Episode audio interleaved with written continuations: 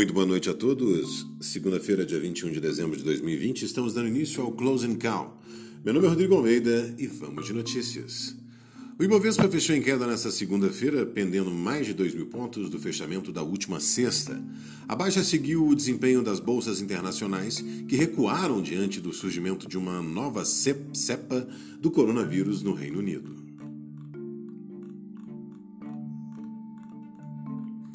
Recorde na média móvel de mortes.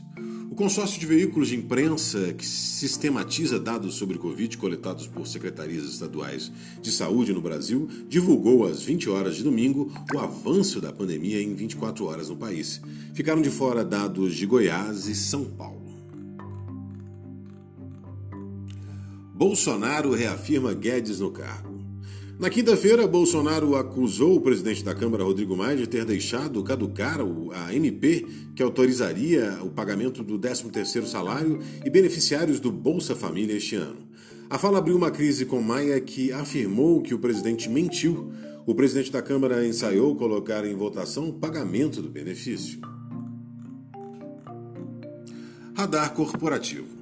O alvará de funcionamento da Vale e de suas empresas terceirizadas foi suspenso por meio do decreto duzentos e dez de dezoito de dezembro de dois mil e vinte da Prefeitura de Brumadinho, em Minas Gerais, publicado no Diário Oficial do município desta sexta-feira. Essas foram as notícias do Closing Call. Muito obrigado pela audiência e encontro todos vocês amanhã. Tenham uma excelente noite e até lá.